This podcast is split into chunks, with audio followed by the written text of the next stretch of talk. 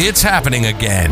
Welcome to Work Cookie, a CBOC podcast. As we broadcast around the world, get bite sized morsels and tidbits from our industrial organizational psychologists, other experts, and the latest research on the workplace to boost your organization's effectiveness. Sign up now at cboc.com. That's S E B O C.com to engage with our community, gain a sense of belonging, access our other media, and get rapid advice from our experts. Don't forget to check out our corporate, career boost, recruiter, and even student memberships at cboc.com. Hello, this is Dr. Jeremy Lookaball, workplace communication and negotiation coach, as well as industrial organizational psychology consultant. In addition to cboc.com that you just heard, you can also visit my website at turnboot.com. Also on the panel today, we have Trip Braden of Strategic Performance Partners. Trip's an executive coach, leadership team advisor, and the 2021 one of the top 30 global diversity and inclusion influencers. Today we're talking about using psych contracts in the workplace. Quite an interesting conversation. It's one of those things, you know, if you need new tires for your car and you start shopping around for tires, all of a sudden you start noticing tires on cars. So we started this conversation came up people started talking about two uh, on our deep dive event here two three weeks ago about psych contracts. And of course now I, I see it. I am seeing it everywhere. I'm seeing it on LinkedIn. Seems to be such a, a hot topic there.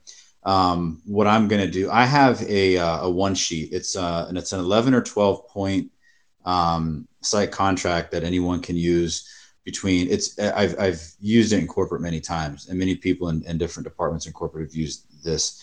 Um, I, I, created it uh, a number of years ago, and I've refined it ever since. It's not it's not uh, it's nothing fancy. It's bulleted questions that people can ask when beginning either a consulting relationship or beginning a relationship with a new manager, or I mean, really anything. Um, teammate to teammate, uh, supervisor of 10 years to employee of 10 years. Um, these really good questions and once I figure out exactly where I'm going to put that, I'll share how everyone can can get a hold of that. So Trip, I'm going to throw it over to you in just a second. And again, so I'll just do a quick. Um, everyone, please raise your hand if you want to come up. I might go ahead and just uh, invite some people up as well. You can use your reactions with that little megaphone down below. And what else? What else? Be sure to follow people, of course, and you can also endorse that. One of the neat things about Deep Dive is that you can endorse others for different skills if you've worked with them on the project, had conversations with them, etc. The I think what we're I, am going to predict here that we're going to find uh, many uh, different viewpoints on what a psychological contract actually is and I think we're going to see a lot of different applications from what everyone is sharing. I'm going to reverse and then I'll go to trip. So I'm going to do a quick intro for the room. So uh, I'm Dr. Jeremy Lookaball. I'm an industrial organizational psychology consultant, as many of you know, and an employee communication and negotiation coach.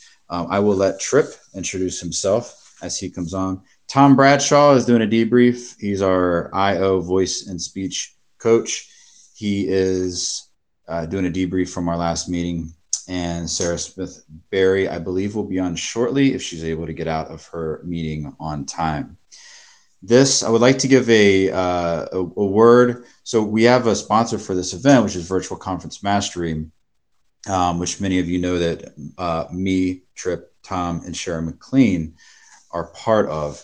And the if anyone's interested in in looking at the new profit model of the remote workforce, follow the it's the virtual conference sorry virtual communication mastery page on LinkedIn and also vcmastery.com. There's um, a lot of a lot of good things coming out with that. We're focusing on how do we take and provide clarity for the for the remote workforce and help organizations be uh, even stronger than before with that. So, Trip, I'm going to bring it over to you to begin our conversation on psychological contracts. What does it? What does a psych contract mean to you? Do you use them with clients? Do you use them initially with clients? And how else Trip, might you use them, or do you not use them at all? Over to you, Trip. Well, well, thanks, Jeremy, and uh, thanks for having me today again. Um, I would like to do something before we start the meeting, and it, it sounds kind of crazy, but I'd love to hear very quickly from everyone how many of you in the audience right now are using psychological contracts? Because, like I said, I don't do this all the time, so uh, I just like to get a better feel. Uh, please clap or do something so I can see how many people in the room are currently using these, uh, so we can see a little bit better of where the audience is, so we can kind of gear towards what you guys want. So, how many of you are currently using these kinds of contracts in what you do, either in your independent consulting or in your in your work? Okay, so it looks like not a lot of people are doing it. So it should be a great discussion. The other thing I would say to you is because I've had a lot of my clients for you know over 30 years in some cases.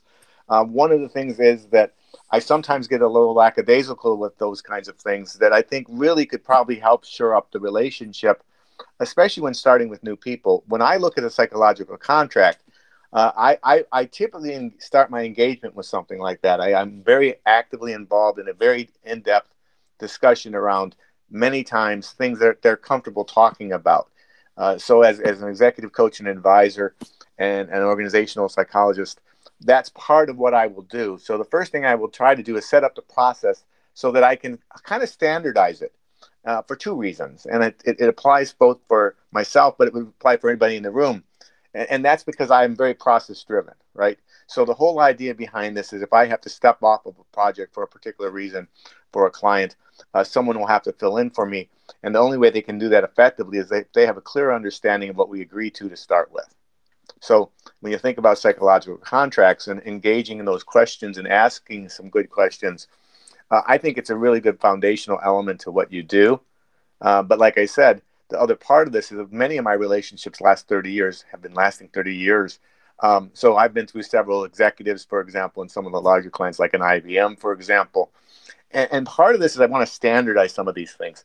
I want to give them some comfort in the fact that they know that this is a, a quality process that we're going through together. And they also know that we're going to feed them uh, and share with them something that we know as an expert. Now, I, I was thinking about this after last week's meeting. I tend to lead in my relationships with my clients. Um, none of my relationships are, all of them are peer to peer. And many times it will, it will be a, a, flipping back and forth uh, from being peer to peer to mentor to peer and, and, and, going both ways. So you have to think about, you know, uh, long description, uh, but you have to think about where you're going with this person you're talking to and where they want to go. And part of that is critically important. Um, one of the things Jeremy and I talk a lot about when we get together on other platforms as well is this idea of building stronger relationship with our people we work with. And I think that one of the ways of doing that is providing, uh, especially in an uncertain time like today, certainty. So psychological contracts do that. But Jeremy, why don't you talk a little bit about what you do with it because you have a more classic training than I do. So how do you go about doing that kind of thing uh, to help set things up. And what does it do for you if you do it correctly? Yeah, in general. So I built mine. There is a uh, there is a really good book for uh, it, it's called the Handbook of Organizational Consulting. It's by Robert Golembiewski, G O L E M B I E W S K I. Um, I have the second edition. I don't even know if there's a third. It's a it's like a, it's a eight or nine hundred page book. Um, and when I got it was it's I don't know how expensive it is. When I got it, I got it in it was 2009, and I went to buy it, and it was over three hundred dollars. But for some reason, I found it for nine dollars, and I bought it right away. But I think it's a pretty expensive book. But it's a uh, there's uh, Golembiewski's an editor, and it's just chock full of information for all things organizational consulting. And there's a huge section there on psychological contracts. And ever since I read it, I've been using it in the field, particularly in, in, in two different um, uh, two different two different ways. One, whenever I'm working with a client, so especially with CEOs, and this is many of you have heard me say, you know, what if I talk to your employees and I come back and the problem is you? Do you want me to be honest with you? They say yes. And I say, Do you want me to be brutally honest with you? And then they look at me sideways, they hesitate. And on second number eight, they say yes. And they shake their head. So that's part of it but it's uh, what I've done is I in this this handout that I'm going to give everyone. is break it down into very manageable um, conversation piece and steps. And it takes about, I'll share this sheet. It, uh, it takes about 45 minutes to do it. If you go through it quickly with someone, it takes about an hour to do it. If you're um, t- going a little slower. I've had people use this, uh, like I mentioned before, where entire teams have done it. Um, everyone on a CBOC team uh, has done it. And we just simply did a, a Google sheet and we tracked and we cross did it. We made sure that we, we did it with everyone on the, on the CBOC team.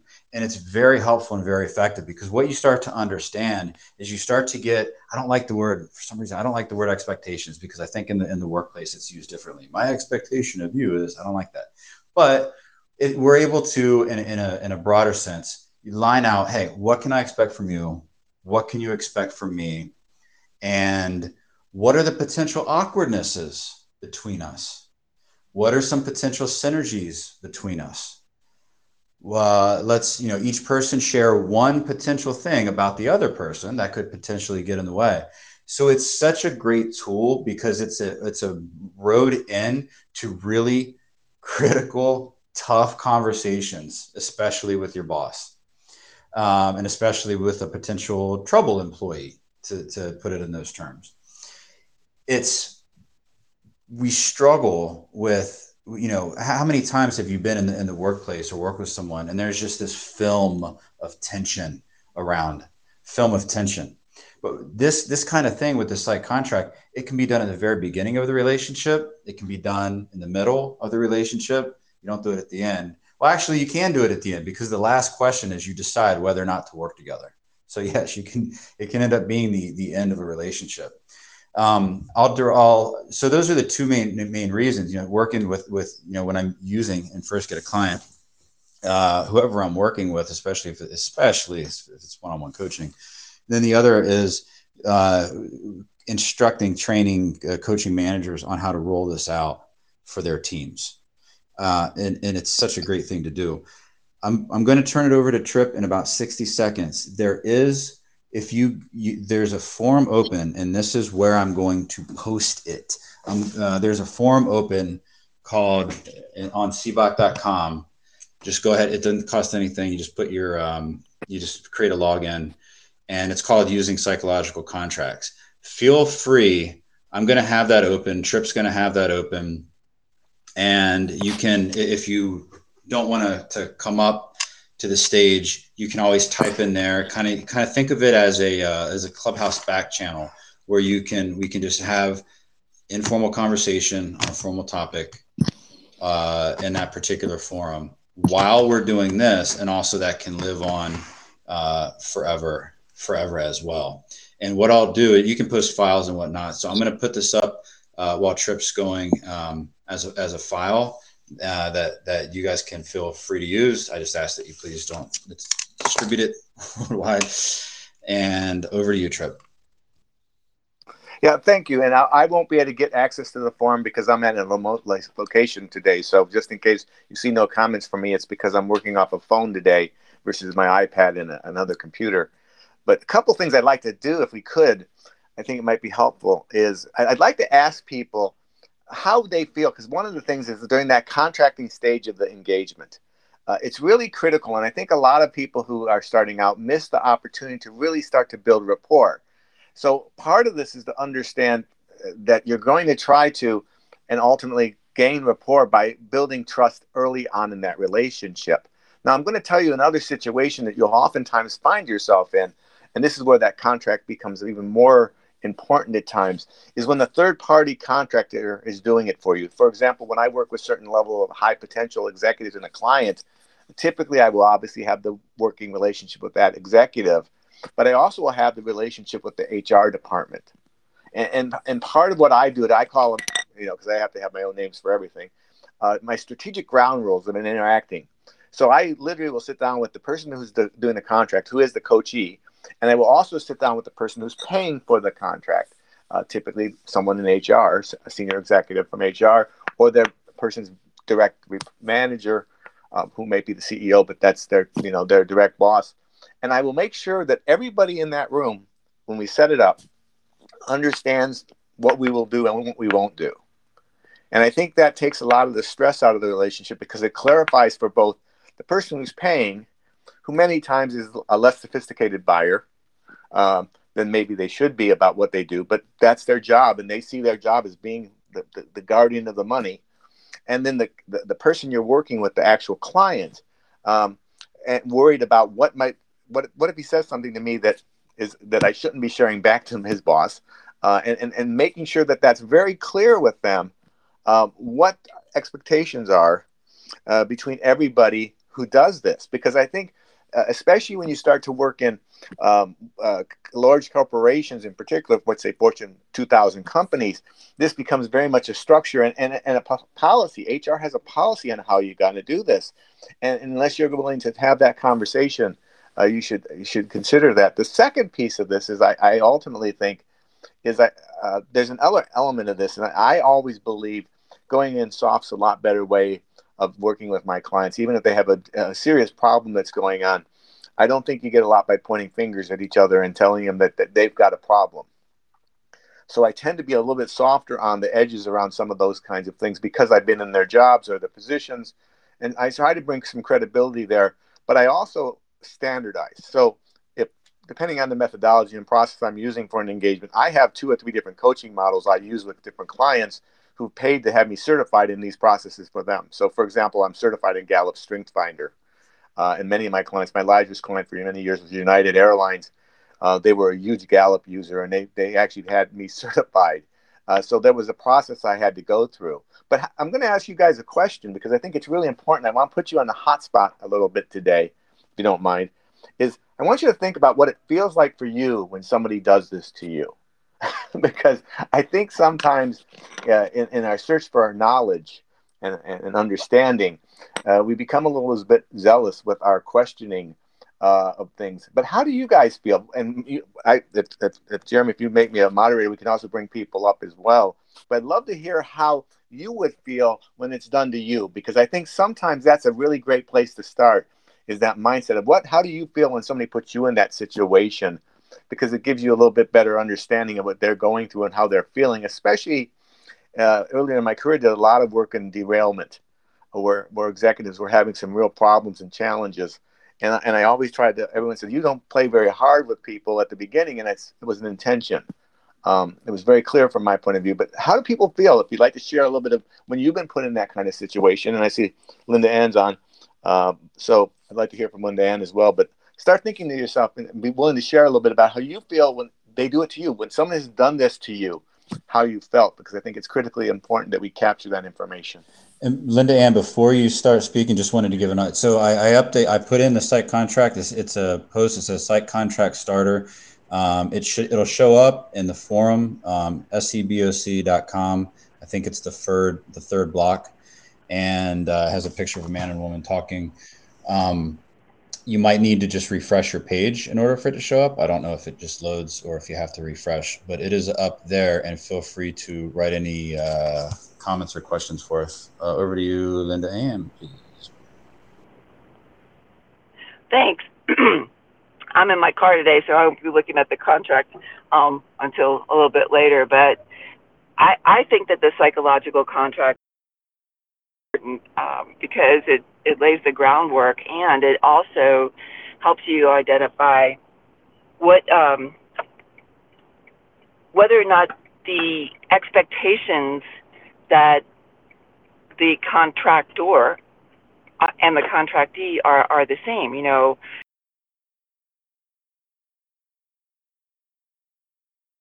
certain expectations and then that not be delivered you know, and so I think it helps identify where everybody is on the page, but also do you need to change the parameters?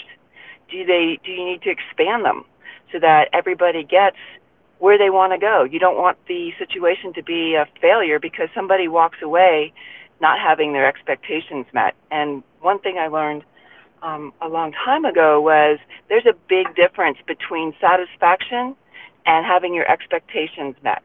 When you do, um, say, a satisfaction survey, people can put down, yeah, I'm satisfied, with the whatever it was, but did it meet your expectations? Maybe not. So I think it's extremely important to have those expectations outlined. And psychological contracts really work in a, in a couple ways. One thing that I did a long time ago is we had clients sign a registration form to use our services. I was working at a hospital. And there was nothing contractual about it except that they signed this registration form. But in their minds, it was a real commitment to send their people to our service. And so I think that psychological contracts are really powerful. Linda Ann, perfect. Thank you for that. Um, very powerful. I was looking back at the. Uh, you, some of you might, if you if you've opened up the document, some of you are wondering why is it called a communication pledge instead of a psychological contract. That is because in organizations they're very fearful of. Sometimes they're very fear, fearful of the word psychological, and also contract. I know some organizations have a problem. They're it's I've faced this before, and it's like we call it something else. So I also came up with the term communication pledge because the word contract they say even if it's psychological if anyone writes anything down it, it gets into some weird kinds of thing it, it's to me it didn't make sense but i get it so you can feel free whatever you're comfortable with if you're using this kind of thing i'm always going to call it a psychological contract but i always offer up uh, for for organizations I work with that they can just call it a communication pledge. So um, call it what you want. It, it's it's a psych contract. I want to go to Patricia. So Dr. Patty, you did. Uh, I'm so glad. I'm so glad you're up on stage. So you did your um, your study on. You actually did a study on the psychological contracts of uh, Hispanic millennials. Do you want to talk about that or share any other thoughts and comments, please? Sure. Hi. Can everybody hear me okay? Can you hear me okay, Perfectly. Jeremy? Okay. So I get really nervous on these calls. I don't know why. It's just like I could feel my heart pounding out of my chest. But um, so I'm to do my best here. Yes, I did my um, applied doctoral project for my doctorate in psychology, um, under, using the psychological contract as a model to teach leaders um, how to better understand the Hispanic millennial professional. And so Dr. Rousseau did, is one of the main researchers under the psychological contract. So if you even put Google her in Google Scholar, Denise Rousseau, you'll see she has a ton of articles written from different perspectives of the psychological contract.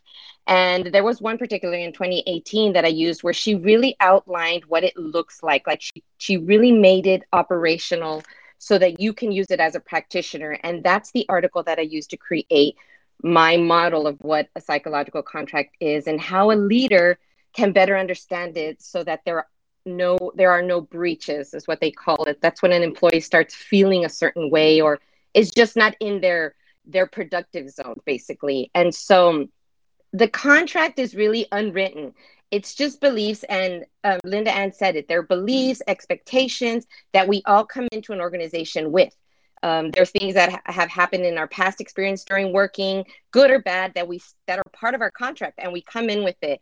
If leaders are not understanding that these beliefs, these schemas, these expectations are already within the mindset of an employee, um, they're going to get themselves in trouble by simple things as, especially with minority employees, of saying a certain statement and it being perceived as unfair by the minority statement, that automatically can put that employee psychological contract into disruption or into breach, is what the, the words that they use in research. So, a leader that can understand what it looks like, um, how they impact it, that's a big part, is that leaders and managers, whoever it all can be impacted um, and how to keep an employee at the maintenance phase, which is what the research calls it. That's the phase where the employee is working, they're happy, they're productive, they're just rolling, and they're really producing outcome.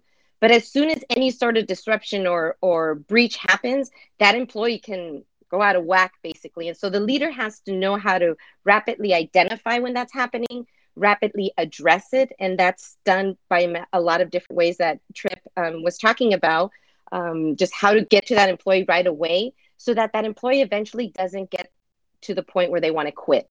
And so, if you understand how the psychology of the employee is working and where is that and know how to pinpoint those opportunities when that contract is going down to the disturbance or breach phase, um, you will not lose people. And that's what my research ultimately said that if leaders understood the Hispanic millennial, their culture, the way that they their beliefs are, um, they will better be able to recruit and retain this type of population within their organization.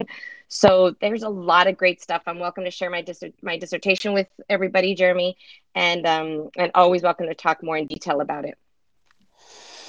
Dr. Patty, yeah, please, if you can, uh, and if you're willing, you can go to the forums. You can just create a separate post and then upload. Just if you, I don't, if you just have the file, um, I would personally like a signed copy of, of the book because I know you have a couple of those. but uh, uh, yeah, you, you, you, can upload that in the form and, and make that available for people to to take a look at. And you mentioned uh, you mentioned earlier, like when working with these psych contracts, understanding what their at their what their productivity level is. And I, I think you're also what you're getting at is looking at what their productivity style is. And you and I have talked. You're doing a similar a seminar for IOs and up and coming IOs on uh, how to become a research translator. And you know, like our conversation last week um, here in both the the CBOC Live event, um, how to be a hero with translating research for organizations. And you've also um, we, we've chatted briefly about using the Kolbe, which is a, a different kind of assessment, looking at this conative aspect mm-hmm. Um, of productivity styles and instinctual styles. So uh, uh, kudos Thank you for that. Yeah, if you could put that up, Thank you. That would be, that would be excellent. Um, let's go to Ariana, please. Thanks. Hi, everyone. This is a super interesting conversation, especially um, around the area of how we define the psychological contract. So, I I did a lot of my studies in industrial organizational psychology, and we based a lot of what we learned off the textbook Applied Psychology and Human Resource Management by Cascio and Aguinis. So I don't know if you guys use that one, but basically in the origination of our studies, we learned the psychological contact, contract is the unwritten rules of an organization. So to see that you have this very clear communications pledge is super interested interesting to me because I do think there's a balance between creating those front end agreements, but also just looking at the zeitgeist of the times and understanding how people psychologically are engaging in the workplace. And the idea that a lot of our modern day beliefs stem from the Industrial Revolution, where we worked eight hour days and gave ourselves to an organization for a lifetime. And then, kind of talking to what Patricia is saying of how it's changed nowadays. And my work is in organizational culture. So, how do we build trust in organizational justice? So, people feel emotionally fulfilled in the workplace and stay on the basis of that rather than what it used to be, which was just lifetime employment in exchange for a paycheck. Um, and along with that, and that'll be done, is we've actually found at my organization that a code of conduct is ideally culture written down and helps kind of create a bridge between the psychological contract and what's unspoken, but also the written rules. So, would be interested if you guys have any commentary on that as well. Ariana, thanks. I'm going to turn it over to Linda Ann to in a second to add commentary to that, and also uh, you had your hand up, so I'll let you speak on that. And you mentioned in there, you know, in, how do you get employees to really be? And I think what you're getting at is that emotional attachment to the organization, and instead of here, I'll give you my lifetime of work uh, and and and uh, for reciprocity, I'm going to get a paycheck in return. So we're looking at these different kinds of commitment.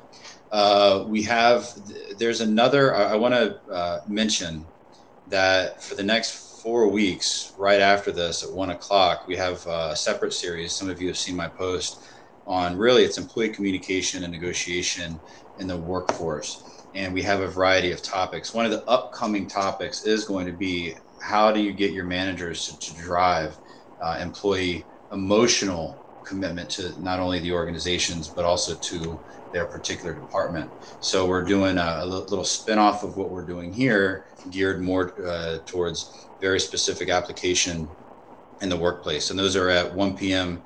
Eastern time. We've got um, you know 16, 17, 18 topics lined up to take us into I think the beginning of March. But if anyone has any topics that they would like for either these particular rooms that we're doing now for our IO base, and how to become a world class IO expert, IO consultant, please let us know.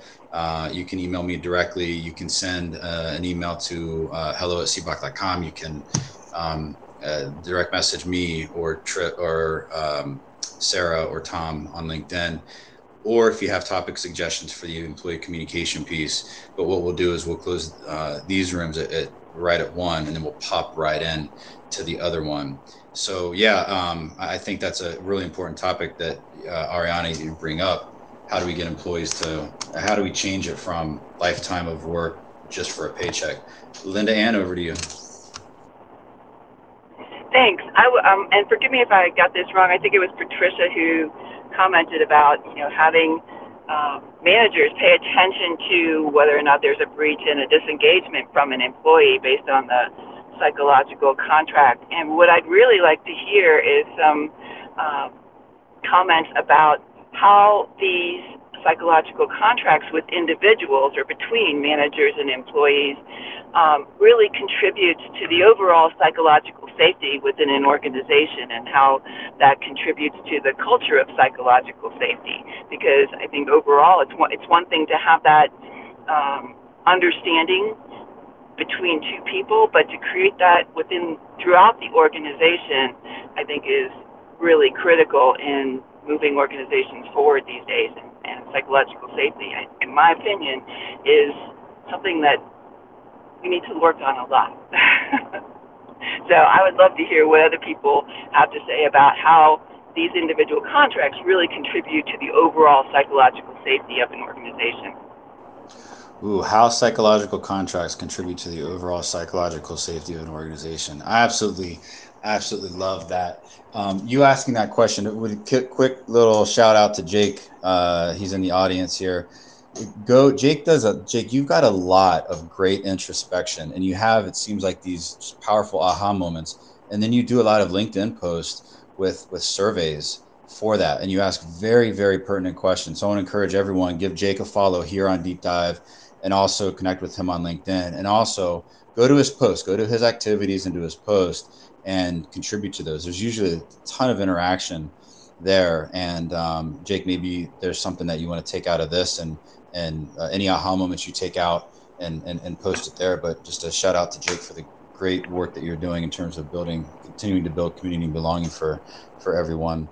Uh, I believe uh, let's go. I think it was Noel and then Shamik. So let's go Noel and then Shamik, and then we'll do a quick reset. So go over to Noel, please. Yes, thank you. Um, so uh, my background is in uh, undergraduate law as well, and we, we covered psychological contracts as almost as implied terms, uh, connected uh, as well to other aspects of, you know, by operation of law. For example, uh, the right to health, the right to to access the websites or learning management system, whatever digital platforms of the company, because of disability legislation as well. These are all implied sometimes within operation of law.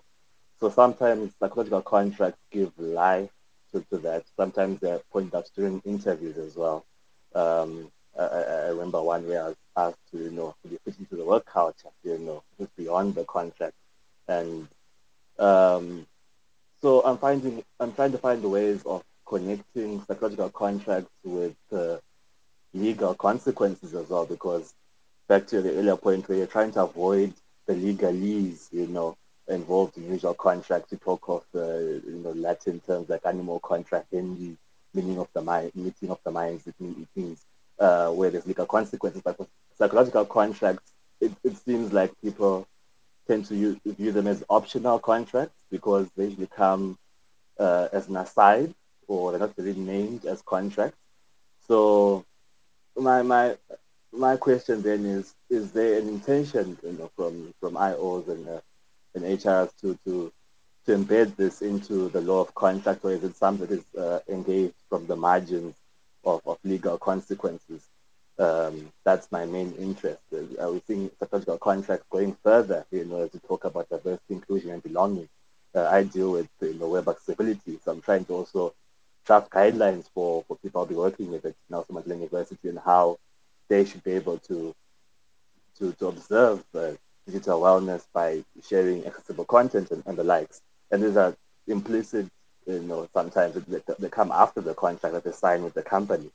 So there are many other ways that so that is my, my main question. Are we dealing with something that, that will have legal consequences in the future, or are we dealing with something that is more of a moral or an optional um, setting? Yeah, that's my main question. No, that's a, that's a great question. If you could, so we don't lose that great question, uh, if you could, I would love for you to, if you go in the the CBOC the forum and post that question. I think it's very pertinent, and that way we don't lose it. And I think as far as the um, as, as far as we're talking about specifically with psych contracts, it's more or less kind of a, a an understanding, right? It's, it's more of a it's it's nothing. It's it's never anything that would uh, be legally enforced or not legally enforced, but you know, enforced in the workplace. The beauty of it is it's it's it's an understanding. It's a relationship between two people, and it brings me back to what ooh who said it? I think uh, Dr. Patty. I think you said something to the effect of it's important. For, yes, it was you. It was um, uh, identify early on when there's an issue, a communication issue, a, a breach in the psych contract for the manager, so they can bring it to the employees attention. The beauty of a properly written if you, uh, communication pledge is that uh, it, the, it, it, you work through how, you know, how will a broken communicate, or I should call it psych contract, how will a broken psych contract be determined? And often the answer to that that I found is people say, well, you'll know it because you'll feel it. It'll be a feeling of being slighted. It'll, it'll be a feeling of frustration. Um, how will a broken community, uh, broken psych contract be addressed? How will a broken psych contract be enforced and enforced very, very, very loose term. Uh, but very great insight and pertinent question, Noel. Shamik, over to you to either respond to Noel or uh, different insights or questions. Go ahead. Oh, um, well, I'm going to pre- present a kind of different insight. I think the communication pledge is just awesome. So um, I'm on my phone right now, so I'm not able to look at the document, but I will definitely um, check that out. Um, but I wanted to ha- have a different standpoint. Um, most of my research is done with um, nonprofit organizations. And I think sometimes that when we talk about the psychological contract, that we're kind of looking at the employer or the employee, um, but that can also be looked at towards the um, involunteerism. Um, oftentimes, many t- or many times, um, volunteers feel slighted as well or uh, or a different word for that, their psychological contract has been broken. Uh, so when we're in our volunteer, if we're volunteering as a manager or we're volunteer, just have volunteers walking around there that we need to keep that in in um, in our forefront that we can still break those contracts and it can be something simple you know that the fact that you are having a guest speaker come in and you didn't give that and you didn't allow the volunteer to meet the guest speaker is something just that small. So being mindful of what psychological contract is that it is about relationship and and it's applicable in both um, for-profit and nonprofit organizations. That was all i had to contribute. Thank you. Uh, that was a very good. As soon as you said that, it got it got me thinking. Uh, that's a very powerful. I, you know, when you look at what the when you look at the nature of psych contracts, that I mean, even more powerful. I mean, it should be first thing, first thing first for any volunteers. So powerful, Shamik. Thank you, thank you for sharing that. It's it's such a valid uh, point. And when you look at overall what a psych contract is, it might even be good when you're trying to explain a uh, when you're trying to explain the concept of a, of a psych contract go, go you know think about what shamik said in terms of it's a very good tool. Start out with talking about volunteer organizations because you start to understand that it's not a written in stone. It's an organic thing between two people between uh, or even between a, a, a, group of people a team uh, and, a, and a leader of that team. It's very important because it's not this strict thing to be enforced. It's really a relationship thing. And speaking of relationships, use the psych contract in your personal relationships. Use them at home with your kids, with your spouses, whatever it may be. That it's it's very powerful. And just sitting down for 45 minutes. I mean, they're they're powerful questions. You know, what are your priorities? What's your interpersonal interaction style? Uh, you know, when you first, I would love, I would love to hear back. You know, anyone in the dating scene, if you were to uh, walk through, you know, on date number three with with your interested other, do walk through this psychological template. I would be completely tickled to see how that goes. I doubt anyone's crazy enough to try it, uh, but if you are, please please let us know. I think that would be uh, amazing. Um, could we? So just a quick reminder: if your hand is up and you want and you don't want it up up, up on stage, uh, go ahead and put it down. Sometimes we leave our hands up. I'm losing track. So what I'm going to do right now is I'm going to go. I think it was uh, Dr. Patty. I think you were next, and then Dr. Patty. I want you to just throw it over to somebody else because um, I haven't been staring at my phone and I forget the order. So I'll turn it over to Dr. Patty for your question, comment, and then you throw it to Trip, Ariana, or Linda Ann, please. Okay, I see Trip's hand, so I'll throw it to him. Um, to answer Linda Ann's question, and also to piggyback on what Shami said, this is really the psychological contract is really a mindset. It's really about building perspective from whatever angle you're using it. So if it's relationship building, or if it's how to create um, that psychological safety in organizations or cultural change, from whatever perspective you're using it, it's about building pers- uh, building awareness within yourself. Um, it's also, I think, it's also related to emotional intelligence. You're able to assess individuals around you, what they're feeling, their reactions, their facial expressions, their behaviors. Um, because something like that can tell you right away, okay, this person is going into breach. Like they're going into a, the, their breaches, they're coming up for a disturbance, if you want to use the, the, the PC terminology. Um, and then I need to react. So it's really a mindset of how you can address any situation um, that has to do with relationships. Um, and then what to do next? Sometimes we're left with okay i just told that person that they're gonna ha- they can't go to training i promised them. Um, what do i do next? Like sometimes we don't know what to do next or we don't know what to say to them. And the psychological contract gives you that roadmap step by step. Okay what's what what are the best practices i should do with this employee? Well they the, research recommends you need to have velocity meaning you need to go and speak to them right away. Do not just let them simmer in their office with anger because they're not going to a training. Um, so the contract has best practices of what you can do to um, help that individual go back to their maintenance phase which is their happy phase. Um, so i think it could be used Linda Ann, in creating awareness for leaders to better understand the importance of the psychological safety and how they can impact um, the outcomes of that within their organization. So happy to continue talking even offline about this. Trip, I'm going to hand it over to you.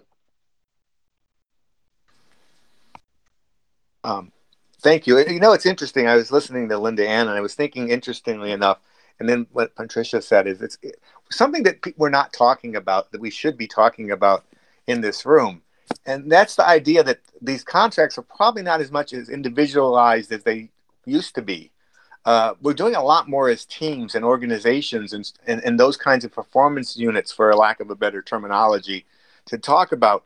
But when you start to think about the fact that interacting with your team members who has a contract with you that you you've kind of spent a lot of time investing and developing with them and that relationship and that bond you also have to consider that many of the people who they're going to interact with on a regular basis are not aware of this uh, this this kind of a standard we've kind of put around our culture and, and part of an opportunity for us to expand our influence is I, I do a lot of work on ensemble economies and when you look at the culture of those things, where you have people coming in and out, movable parts, a lot of different people being involved and engaged, it might be well served as part of your partnering programs that you work with.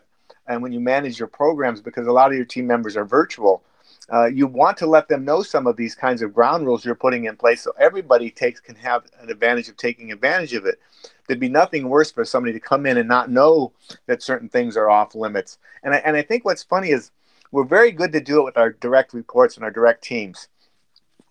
The further out the circle we go, every level we leave that layer, every layer out we go, we lose a certain percentage of that information. The second piece I thought from uh, Dr. Patty, I don't go by Dr. Patty, um, but I think the other part of that is culturally, and, and when we look at different diverse groups and diversity issues, these are issues that really could be worked out and, and, and, and before you start meaning having these discussions helping people better understand helping people be more aware of these things and, and then can, i would say to you the other thing I, i'm a really big fan of and, and all my clients I, I always remind them constant communications. Keep reminding and sharing these things with people so they become part of your culture part of the fabric of this. But that fabric used to be your organization and that was it. And maybe a few specialists today you could have 90% of your team could be outsiders. I have a couple clients right now have half their team is outsiders. They've got 24 people working for them, 12 are not from their own organization. How do you manage that? How do you make sure the team dynamics stay positive? These are things, and I'm not saying I have an answer, by the way, um, but I would say to you, this is an opportunity for IO to excel by helping educate people to the impact this can have organizationally on the teams, on outsiders, on partners, on vendors. I just had a meeting with a vendor for one of my big clients who did a couple things that I don't think anybody on our team would do, uh, but they were completely innocent when they did it. And I think that's the other part of this is if you want psychological safety in the workforce and the workplace, you have to realize who's in the workforce and the workplace.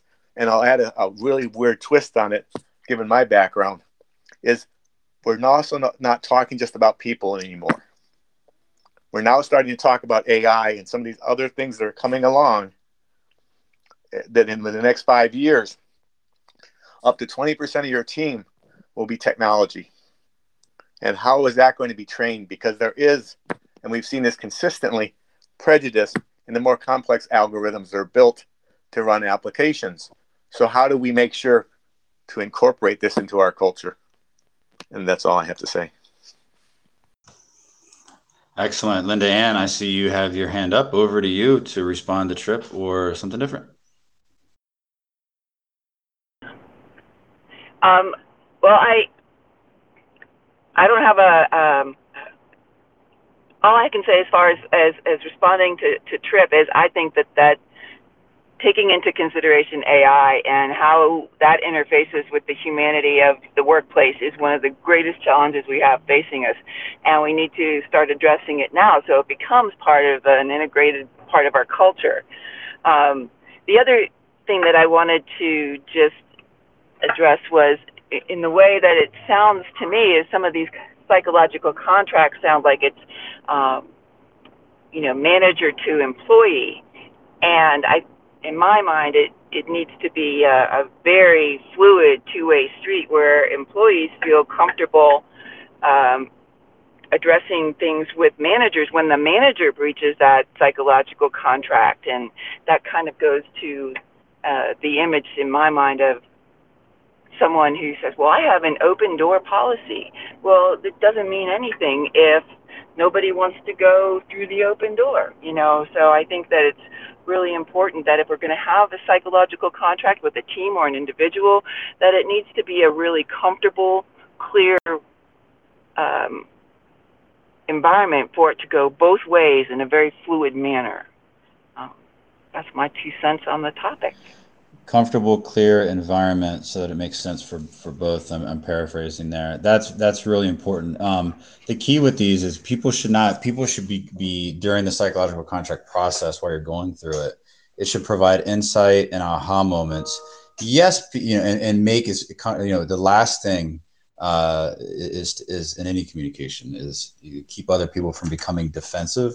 So it's very important to ask questions um, and make light uh, assumptions, and in, in the, this the process of the environment, yes, you know, make it a thing. You know, if you, you can't you can't do this thing where you're sitting with a subordinate across your desk. You can't be in the principal's office when you're doing this kind of thing. You know, sit you know put the person at a 45 degree uh, on your on your like if you're sitting at uh, at your at six o'clock you know have the person sitting either at your three or your nine right you don't want someone right across from you um, go ahead. Uh, let's go over to uh, Ariana, please. It's interesting to hear how different psychological contracts can happen on more of a micro level from individuals and teams, and then how those establish norms for the organizational culture as a whole.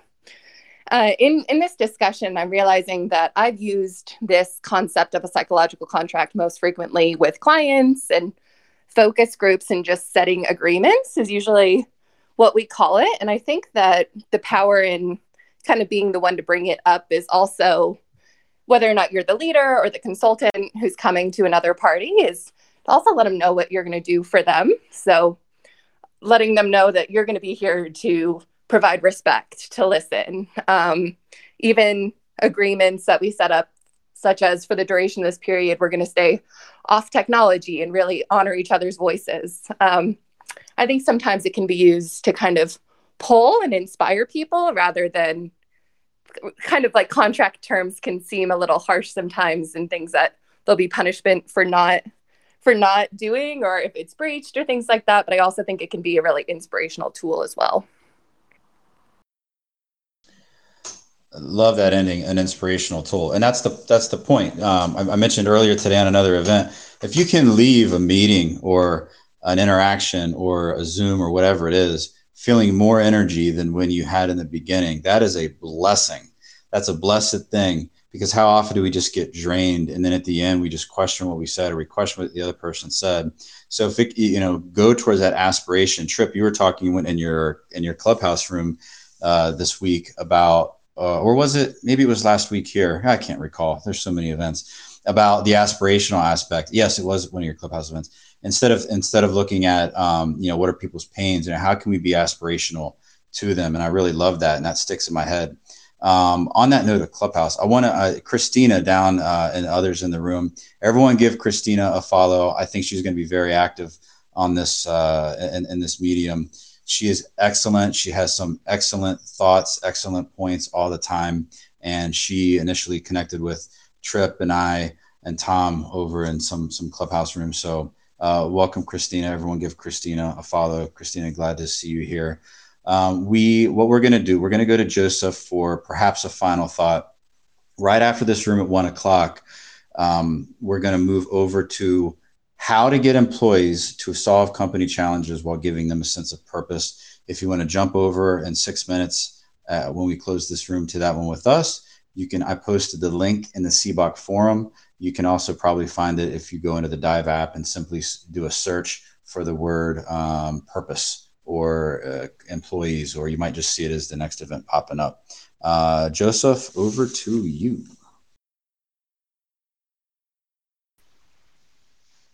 Thank you, Jeremy. Um, I kind of just wanted to mention after listening to what you know uh, Trip said, uh, it actually made me think of a book um, which I love and I recommend to every single manager uh, I work with, and uh, I'm hoping most of the people on this call have at least heard of the book. It's called The Five Dysfunctions of a Team by uh, Patrick Lencioni. Um, but you know, as we're talking about this, oh, good. Um, as we're talking about this um, I'm you know kind of thinking about the the principles in that book and realizing you know they did a really beautiful job of kind of putting these underlying principles that we're talking about today in very common language, right? Like absence of trust, absence of conflict, not these big HR IO terms. And from the managers that I know have read the book that come back to me after and say, wow, that was such an insightful book. Usually my next question is, but did you see what the end was when new people joined the executive team? The kind of main character of the book kind of looked back at the, you know, the boardroom and said, "You are all responsible for reinforcing this culture. It can't just be me holding up the bricks, right?" Kind of thing. So on one hand, you know, it's our jobs to kind of start that that culture change. On the flip side, we also have to focus on it can't just be one one person to one person. That's how we start it, but how do we build it to change the culture, right?